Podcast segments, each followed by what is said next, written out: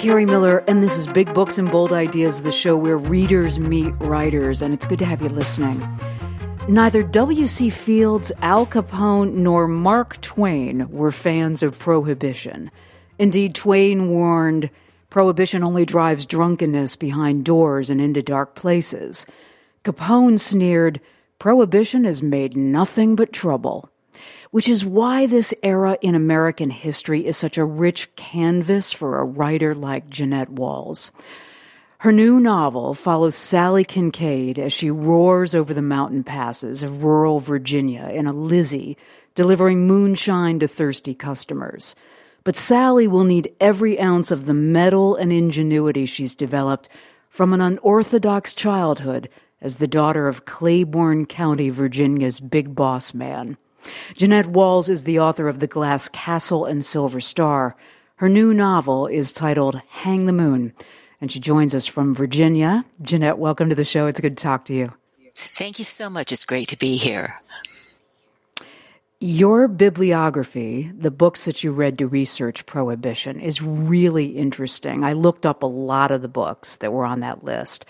And you were researching the personalities and the policies and what everyday life meant for people in rural America during Prohibition.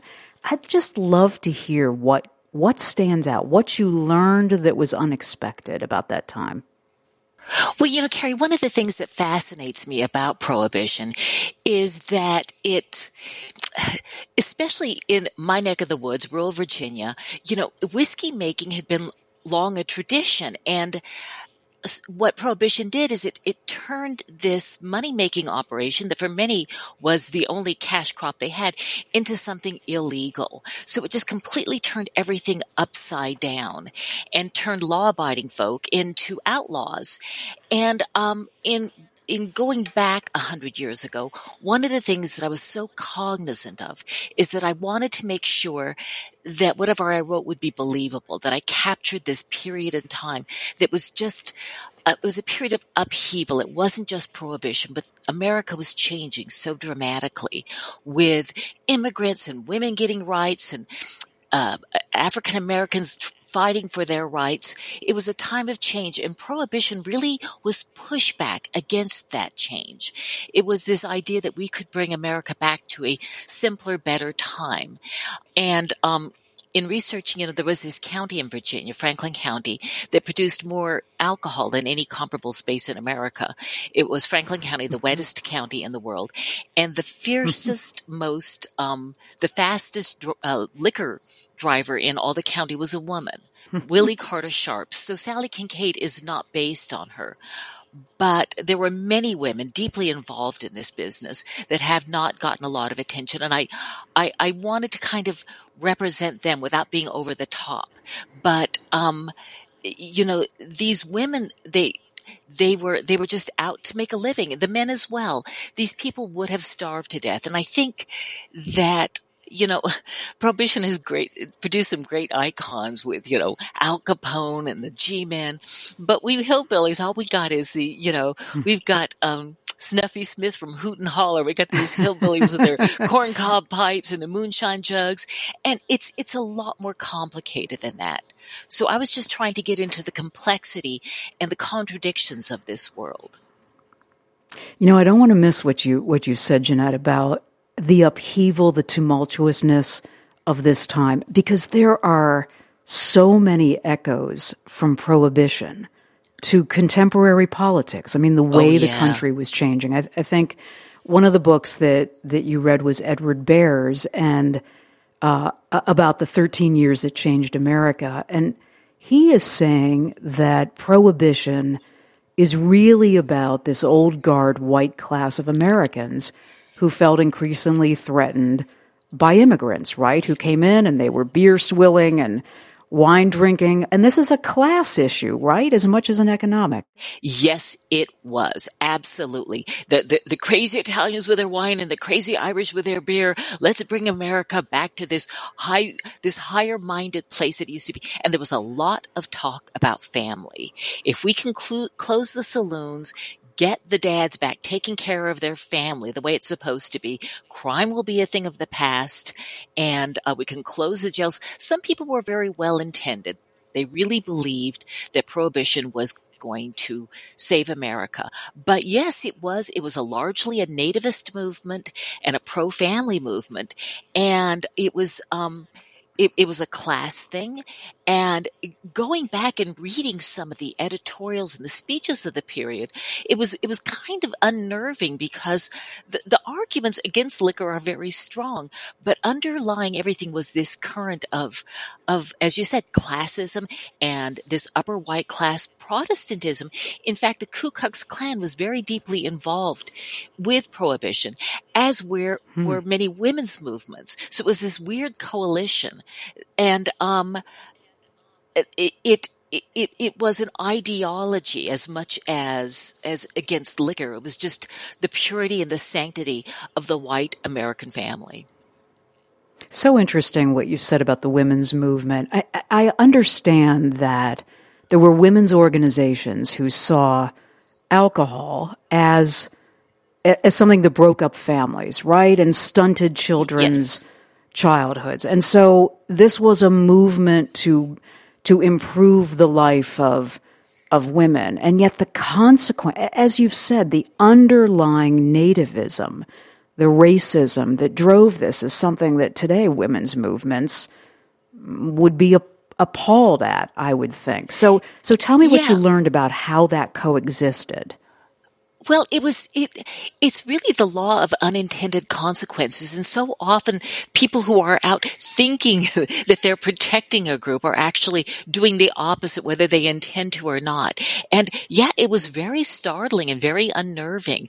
You know, one of the I, I have come to believe that the the great cure for um, nostalgia is research because I, I thought I'd mm-hmm. kind of fall in love with the 1920s with all the jazz and the Fitzgerald mm-hmm. and everything. But in fact, it was a very dark period filled with fear of of these immigrants that were coming over and women getting rights so the the women's movement was very bifurcated at this point you know there it was the women's they got the right to vote but there was a pushback especially in places like Virginia where ladylike behavior was so widely um, honored.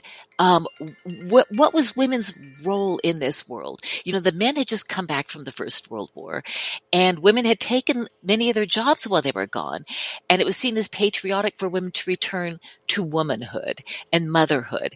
So that role was very much glorified. But on the other hand, automobiles, I, I think it's hard to understand how much they change the world, uh, how much they change people's lives, especially for women.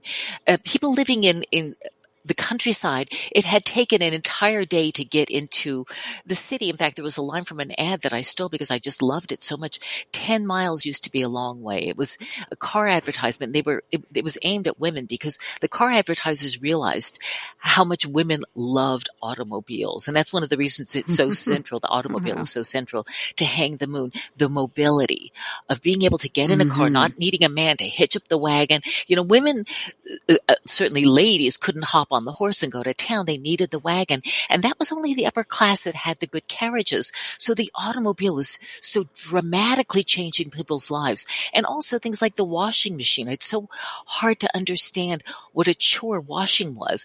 And these, this technology was changing the roles of women. So where do women fit? Are, are they the, the, um, are they just this, the, the to stay at home to run the household or do they go into the workforce and beyond. And it was just so fascinating reading these newspapers, making fun of women sharpshooters and women smoking cigars and women wearing men's pants off in Paris. They, they were a source of ridicule and women were really wrestling with where do we belong in this world, in this world now? Jeannette, I really love what you said about research being the cure for nostalgia because, I mean, as I as I think what really kind of undergirds your novel is this idea that again and again America returns to this idea, this concept, idealism, I guess, that the the days before um, yesterday, yesteryear were so much better than the times that we're living in now. I mean, we're in this period again where we're looking back and hearing slogans like, right, make America great again. It, tell me how research really explodes that mythology. you know, I think I, I love history and it breaks my heart that so often it's just people think that it's just a bunch of numbers and names. But I think going back and looking at where we've been, it's almost like therapy uh, for the country. You have to understand where you've been to understand where you are now. And it was so eye opening to see these same themes being repeated uh, back a hundred years ago w- with, you know, what is the woman's role? How important is family? And and the subtle and sometimes not so subtle racism. I mean, it was it was very mm-hmm. disturbing to read uh, newspapers in which you know they'd they'd make jokes about women drivers or you know Afro freed freed slaves and how lazy they were. It was just it was kind of sickening, and I just oh gosh, you know it was it was kind of people. You know, I'd read the newspapers today and they'd say times have never been worse, and I would actually disagree with that. I I do think you know we we are in there times do sometimes we have these throwbacks, but we we have made incredible progress from this period where just the the casual sexism and the gleeful racism of that period.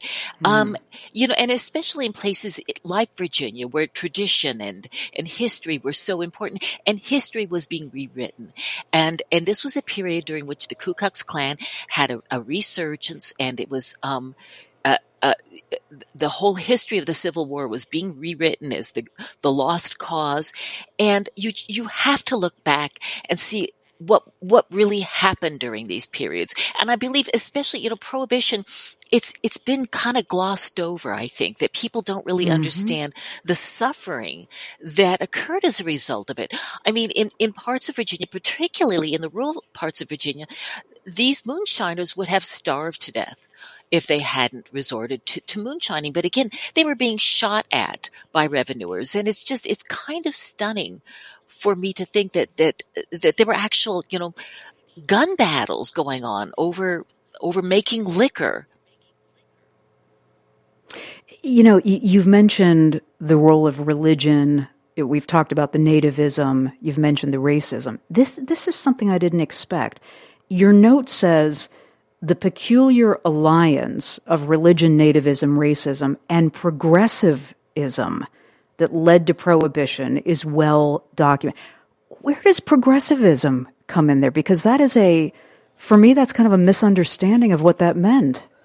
Well, how do you define progressivism? I mean, again, well intended people, early 20th century, were the eugenicists. I mean, this was very disturbing to me mm. to find out, but I mean, mm-hmm. the people mm-hmm. going back into, up into the mountains, fighting ringworm, fighting the way that these, these country people were living, the poverty, the desperation, and they were the pioneers of birth control and eugenics. And it was hard for me to, to wrap my head around that at first, but uh, how do you, how do you cure poverty? You know, what, mm-hmm. what do you do? And part of it was you, you take the people away from their families. You, you, you, um, inhibit their ability to reproduce because they can't take care of the children that they have. Um, and this is, this is where eugenics uh, had a big foothold and the, a lot of the research being done during this period directly led into um, Nazism. And you just have to be wow. very careful and I'm not, I'm not condemning or praising. I'm not saying what is right or wrong. Some of these people were very well intended, but mm-hmm. the degree to which you reach into other people's cultures and say, I am going to show you the way you should be living. Um, it's a very dangerous thing. And I think that, you know, certainly social workers today uh, have, they've rethunk things uh, to a great degree where they try to work with the families more. But you know, um, people walking into to other people's lives and saying, three generations of imbeciles is enough. This family has to mm-hmm. get um, sterilized. And it, it was being looked at as a science. Uh, organizations such as the, the Rockefellers were, were, were funding this to say, this wow. is the way we must end poverty. These are bad genes in this family. Uh, these are bad genes in this entire community. And we, as well educated men of science, should intervene and stop this.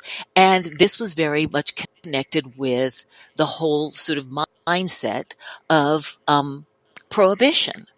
We should make this world a better, cleaner place for the children, for the families. You're listening to a conversation with Jeannette Walls. She's the author of The Glass Castle and Silver Star. And we're talking about her new novel, Hang the Moon. And you hear our conversation delving into the era of prohibition. Jeannette did a lot of research uh, into the era of prohibition, how, as she says, uh, the counties were going dry, states were imposing laws about this before it became a federal law, and what happened as a result of that, depending on where you lived in the country. Hey, one one question that that occurred to me as I was reading the novel that as you were writing, um, you know, you were seeing this incredible change going on with drug laws across this yeah. country and different states taking yeah. different leads, and I think a reassessment of our own moral opinion about what it means to use drugs or what it, or who those people are or how we should regulate that and and and how the criminal justice system should apply to that. I just wondered if you had some thoughts about that. You know, I have many thoughts on it, but I have don't I have no answers. But going through the the the uh, uh, just the foibles of, of, of prohibition, the what it tried to do and what it failed miserably to do. I just, I couldn't help but notice the parallels with the drug laws. I mean, the, just the terrible crime going on in the, in the countries where, where we get a lot of these drugs or the border areas. I mean, personally speaking, I'm a prude. Okay, I, I don't drink. I, mm. I don't mm. use any drugs, but but you cannot deny that uh, in a lot of. I mean, in my in the last twenty years, uh, the number of states that have started legalizing marijuana.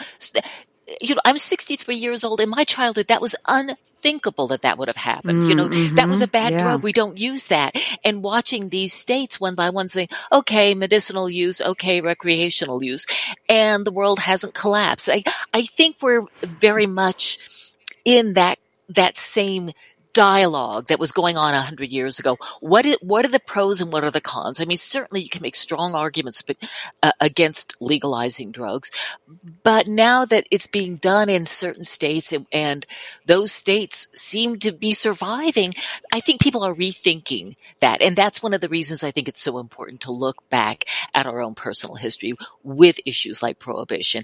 You know, I, I, um, other countries where drugs are, have been made more legal. It, again, it's hard to argue for legal drugs. However, when you see the consequences of illegal drugs, just the deaths and the the, uh, the overdoses and the the criminals getting rich and the, the the people dying in drug shootouts, it's it's it is very much reminiscent of what was happening during Prohibition.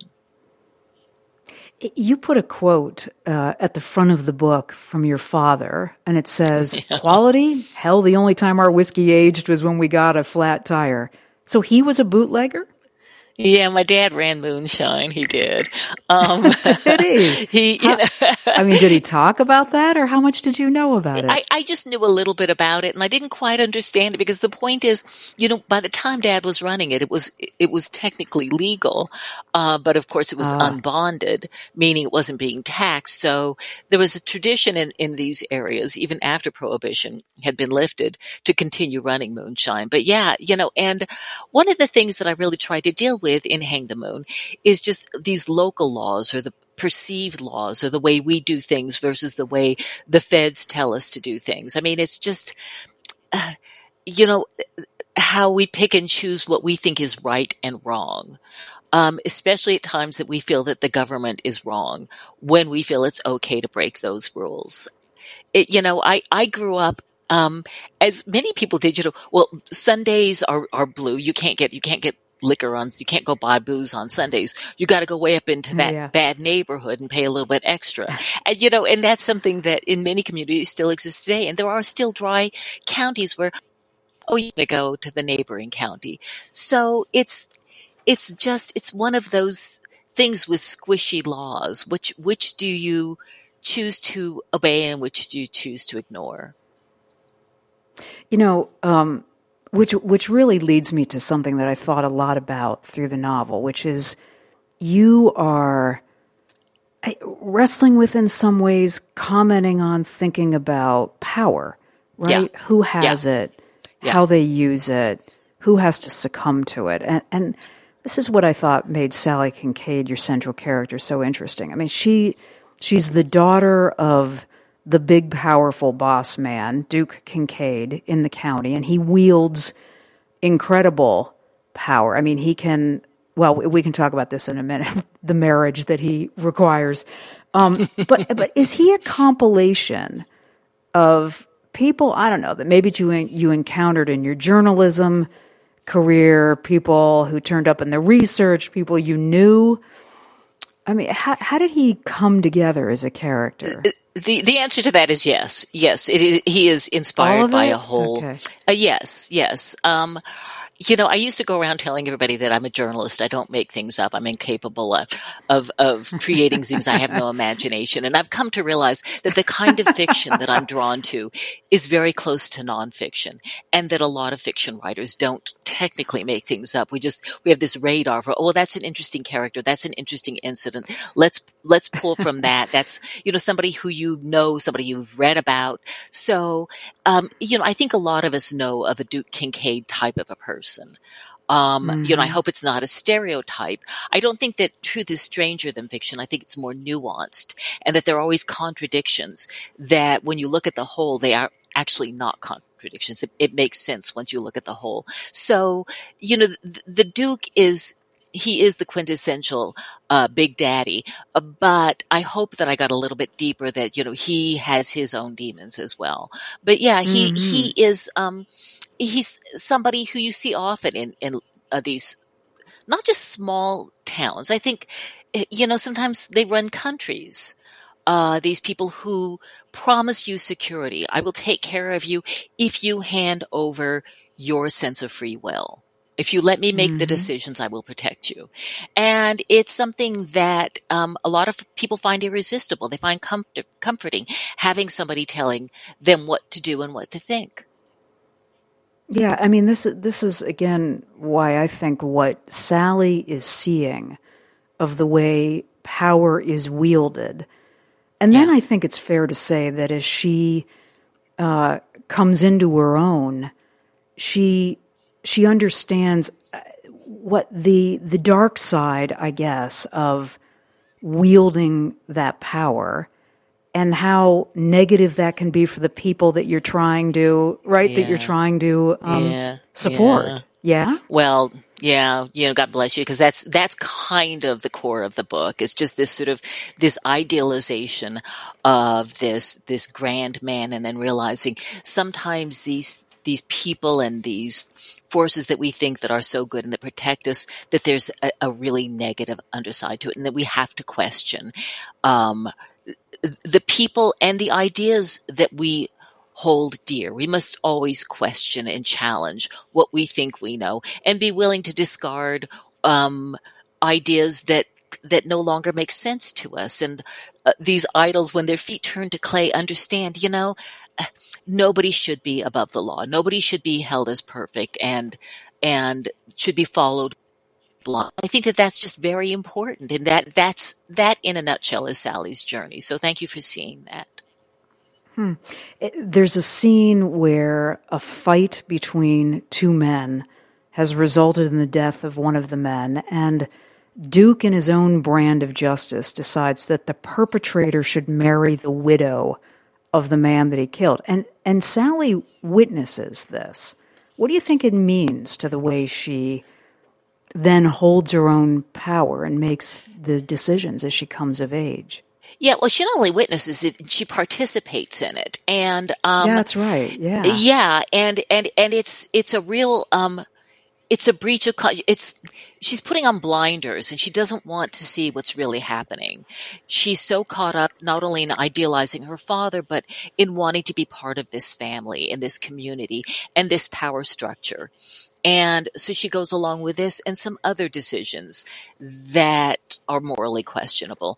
And as she comes as she gets a little bit older and and starts to understand the world and her father a little bit better and starts to challenge these values, then then yeah, she has to sort of question whether or not making these decisions for other people is in fact the right thing to do. So, so it is, it's kind of a coming of age for Sallie. And one of the reasons that I wanted to place it during prohibition is I think that as Sallie is trying to figure out who she is and what kind of person she is, she lives in this country that is trying to figure out who it is and what kind mm-hmm. of country it's going to be, what is right and wrong, because it was such, it was such a pivotal time for America. And it's a pivotal time for our lead character, Sallie, where she's trying to figure right from wrong, good from bad, and, and whether or not the law is always right.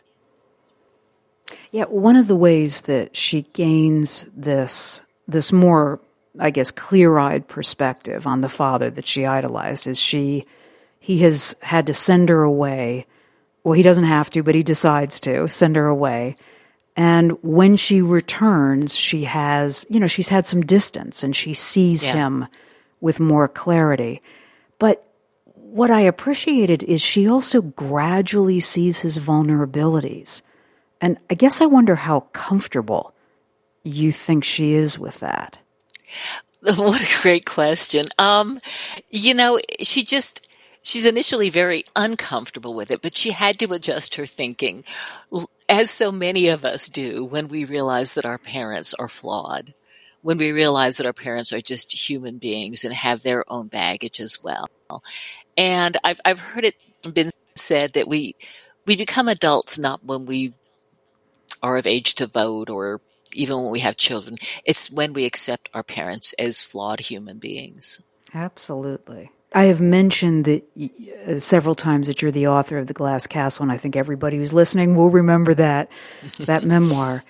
So, at what I mean, given the tumultuousness of your own childhood and your experience with your parents, at what age would you say you really began to not just see the flaws, but also understand what that meant for your relationship with them? I think I knew it way before I admitted it to myself. I think that very really? often we, hmm. um, you know, that we hold on to family mythologies as long as we can. Mythology, it, it, it serves a purpose, it, a goal, a, a, you know, protection, an ideal. But at a certain point, some of us decide to let go of that mythology.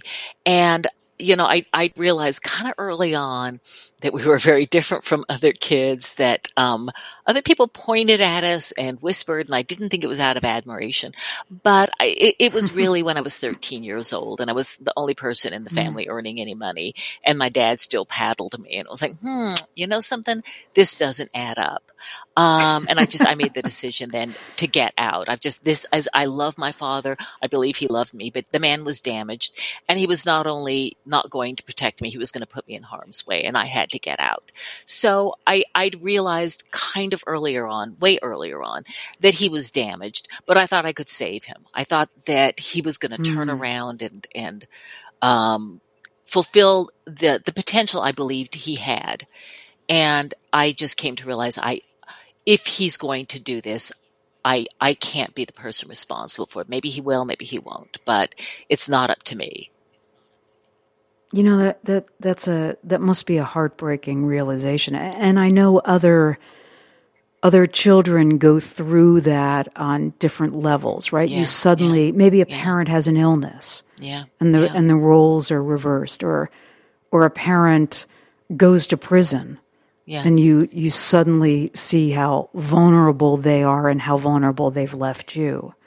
Well, I think it's heartbreaking. At the same time, at least for me, it was one of the best things that could have happened to me. It was the kick in the behind I needed to realize get out of the situation.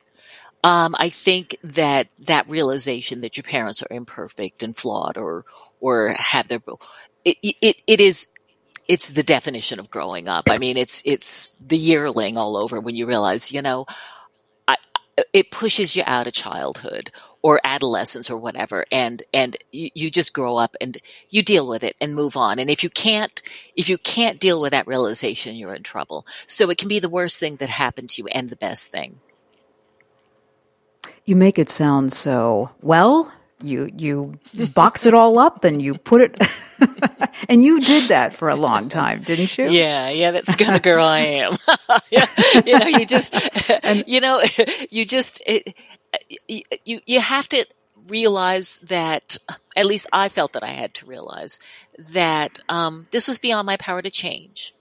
Um, you know, and that was one of the interesting things in, in writing Hang the Moon is is I, I think that that ideology of a hundred years ago was a lot more similar to mine than than a lot of people. You know, you just the interiority hmm. sometimes was hard with Sallie because she can't sound like she just came from therapy. She can't sound like she just came from, you know. so how, you know, the, the, amount of introspection and the, the, the language for the introspection had to be very different. You know, it's so interesting to hear you say that, though, as somebody who boxed it up and then poured it all out yeah. in an incredible memoir, to then hear you talk about writing a character who, who is not going to have that outlet. And yet she has to, I mean, she has to grow. And we, the reader, know she has to gain a certain sense of understanding. And we're kind of waiting for that, right? Right, do right. You, do you know what I mean when I say that? Yeah. Well, yeah, absolutely, and it's something that I, I, I, grappled with in the writing of it. Is is how does this woman, who who is not going to um, talk about her feelings in a way that 21st century people do. How does she come to terms with all of this? And uh, some of it is kind of just boxing it up and moving on and just getting it done and accepting. And, um, you know, I, I was very careful about the language I used. Um, I think that I, I, became a little bit nutty with the research. So, you know, originally Sallie was a little bit of a potty mouth, and I came to realize that all of her curse words were mid-century. so I just, I not only had to clean it up, I had to make it more more accurate. But um, I, I tried very hard to make her thinking.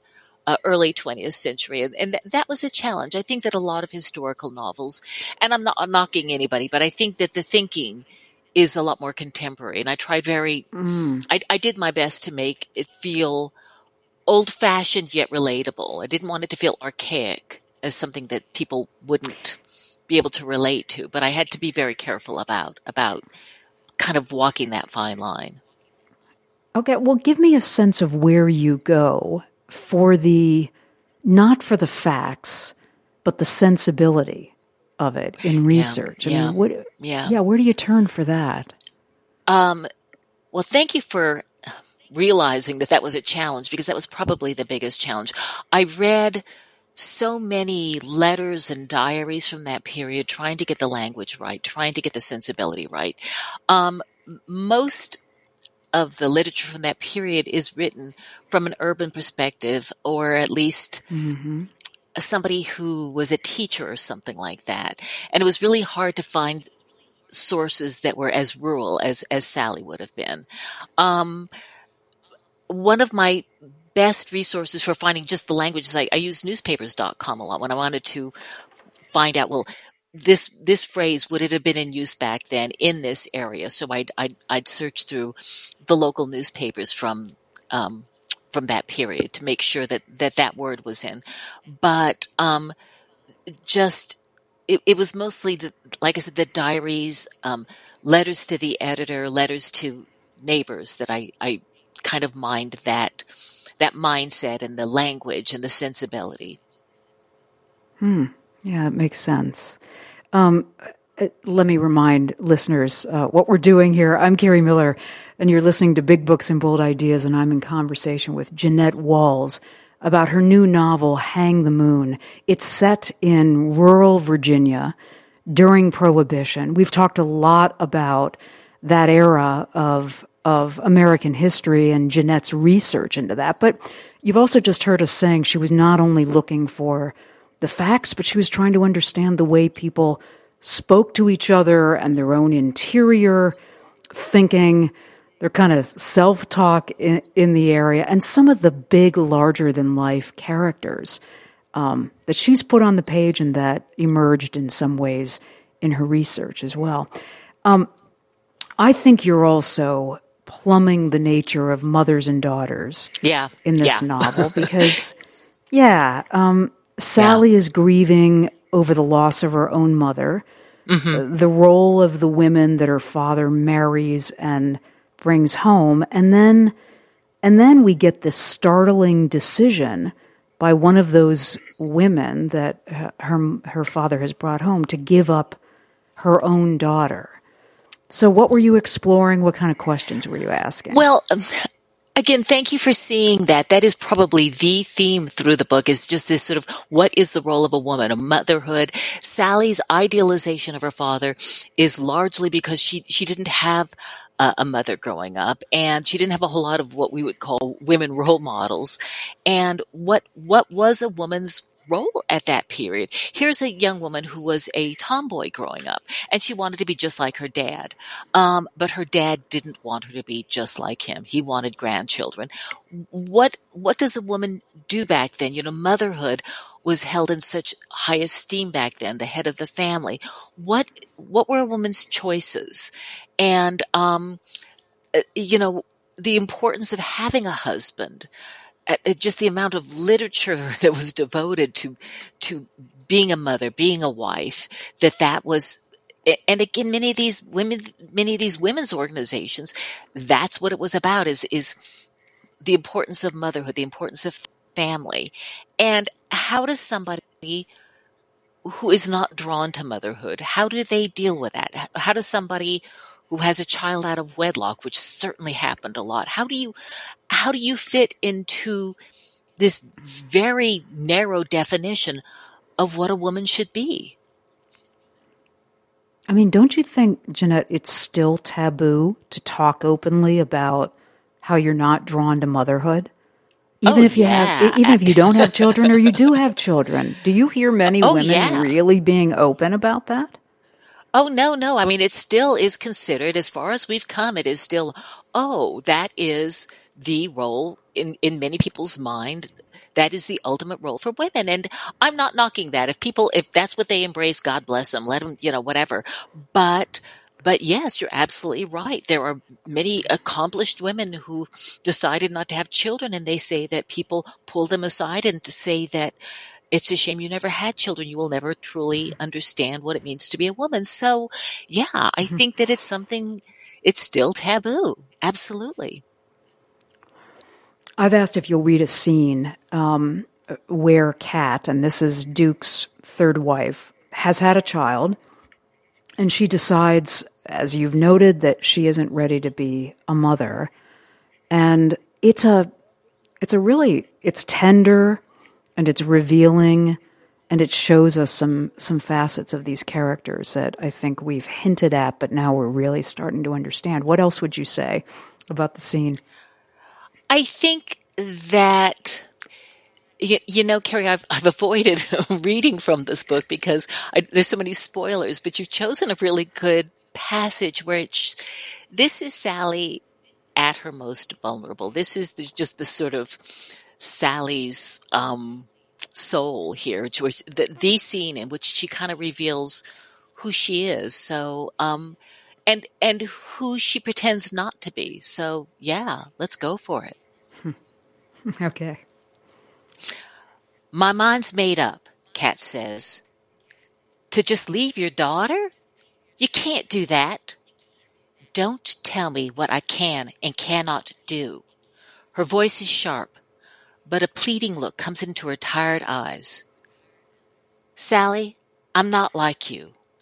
I've always needed a man, and I've always found one. But after what's happened here, no decent man in this county will ever marry me. I'm no spring chicken. But I've still got a lot of years ahead of me, and I have to move on. Take what's left of the money Maddie gave me and start afresh. You're a mama cat. Your baby needs you. I'm not cut out to be a mama. That's what my body's telling me. Can't even make milk.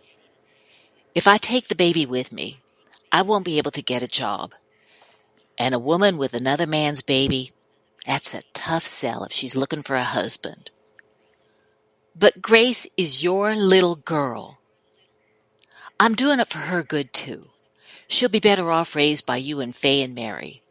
If I'm not around to remind everyone, people will forget that I was Grace's mama. She's your daughter. This time, it's my voice that's sharp. She needs her mama. Cat stands up. You grew up without your mama, and you turned out just fine. That's what you think, Cat. But I didn't turn out just fine. I could tell her that. I could tell her that I have only a few sketchy memories of Mama, that I've missed her something awful. So many times watching Jane fussing over Eddie, holding his hand as they walked out in the garden, tuck him in, tucking him into bed at night, and kissing him first thing in the morning. And I wondered what it would be like to have a mama tending to me like that, letting me know I was wanted. I pretended it didn't matter, pretended all I needed was the Duke, as long as I loved him and he loved me back, I was fine. But I will never shake the feeling that I was unwanted. Any little girl whose mama disappears will always have a hole in her heart that nothing will ever completely fill. I've never told anyone that, never seen it so clearly, and I could tell Cat now, but I know it won't work. I know that her mind is made up. That's why she was able to laugh when she first sat down.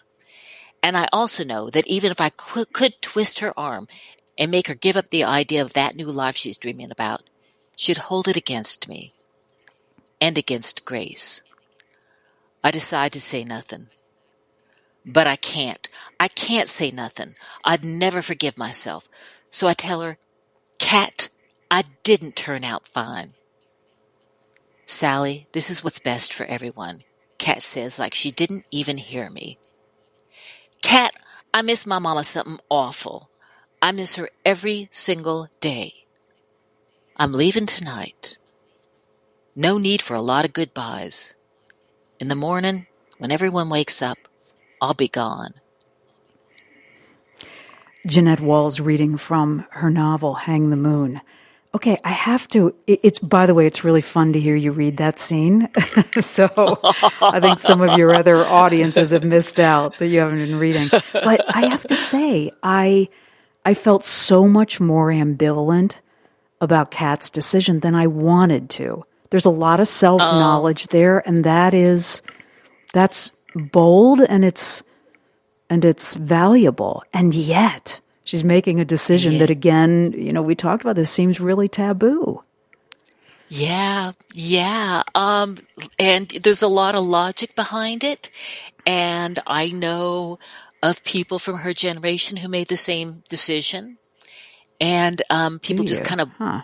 bucked. Oh, yeah. Oh, yeah.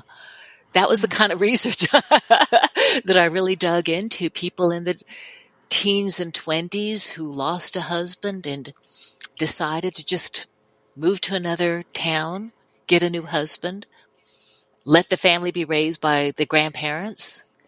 And, um, wow.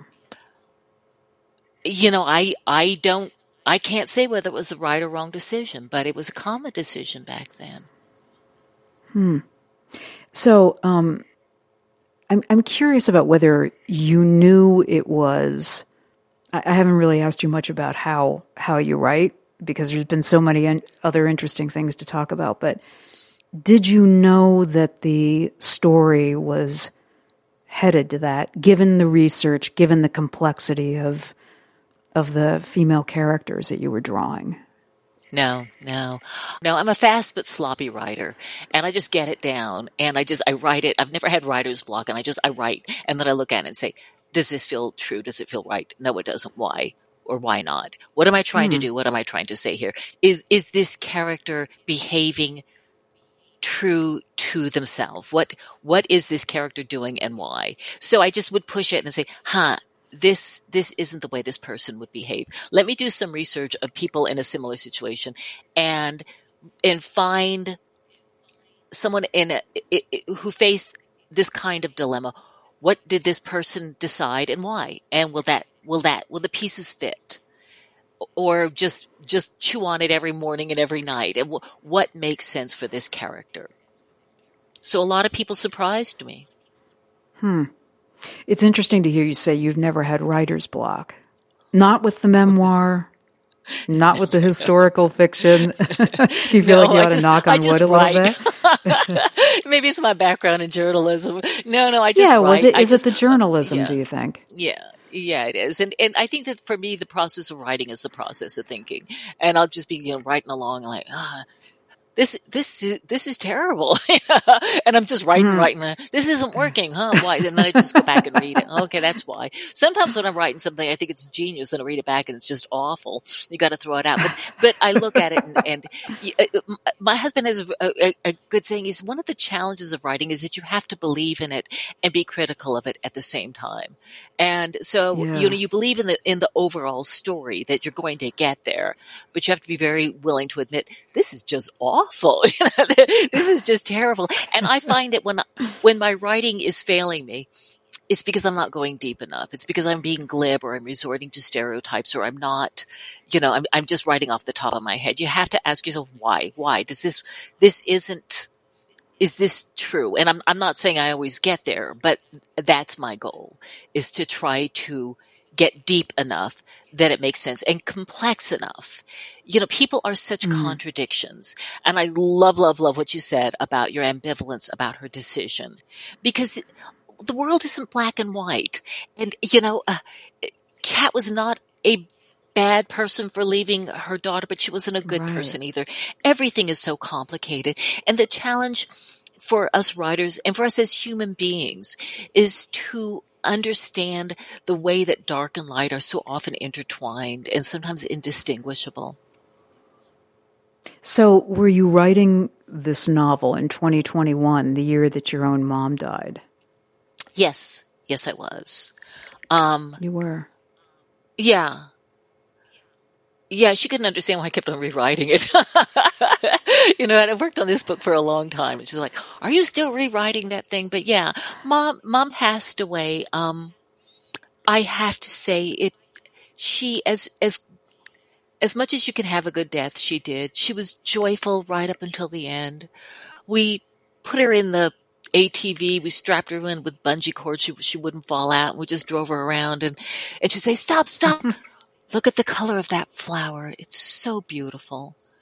Um, and you know, mom, mom found a lot of joy in life, more than I think most people do. And uh, that's not a bad legacy. Do you think she shared that? Oh, yeah.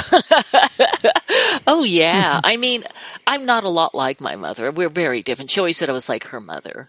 Um, but, um, you know, I might be, I have very complicated parents, but I think that they give, gave me great gifts and, um, joy and, um, sense of self-esteem. And, you know, I'd, I'd always, as I mentioned earlier in this interview, I'd, I'd, I'd avoided writing what I thought was pure fiction, even though a couple, two of my previous books were labeled fiction. I think this is the first truly fictional book I wrote because I felt that I, I couldn't make things up, that I had no imagination. I was at a reading one time and a, a, gentleman in the audience said, ma'am, forgive me, but I think you have a fabulous imagination, but you're afraid of your own creativity. And he really, I think, hit on something because I associated creativity of making things up with, um, with lying and insanity, both of which run in my family. And, um, I think that my parents actually they gave me the great gift of creativity as well, but it it took me a really long time to unwrap that gift. I mean, do you think in some ways, Jeannette, you thought there was something lesser than about writing pure fiction? Oh yeah. Oh yeah. I did.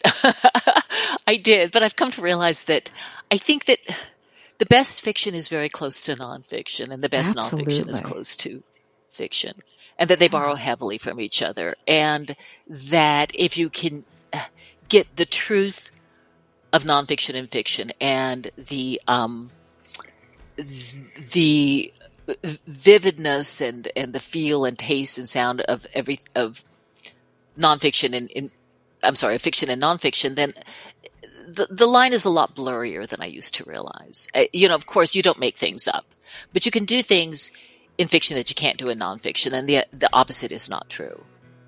I, I thought we could close with um, a song from the soundtrack of The Glass Castle, Oh, and it's called "Summer Storm" oh, by Joel. West. yes. They burned that hillside black.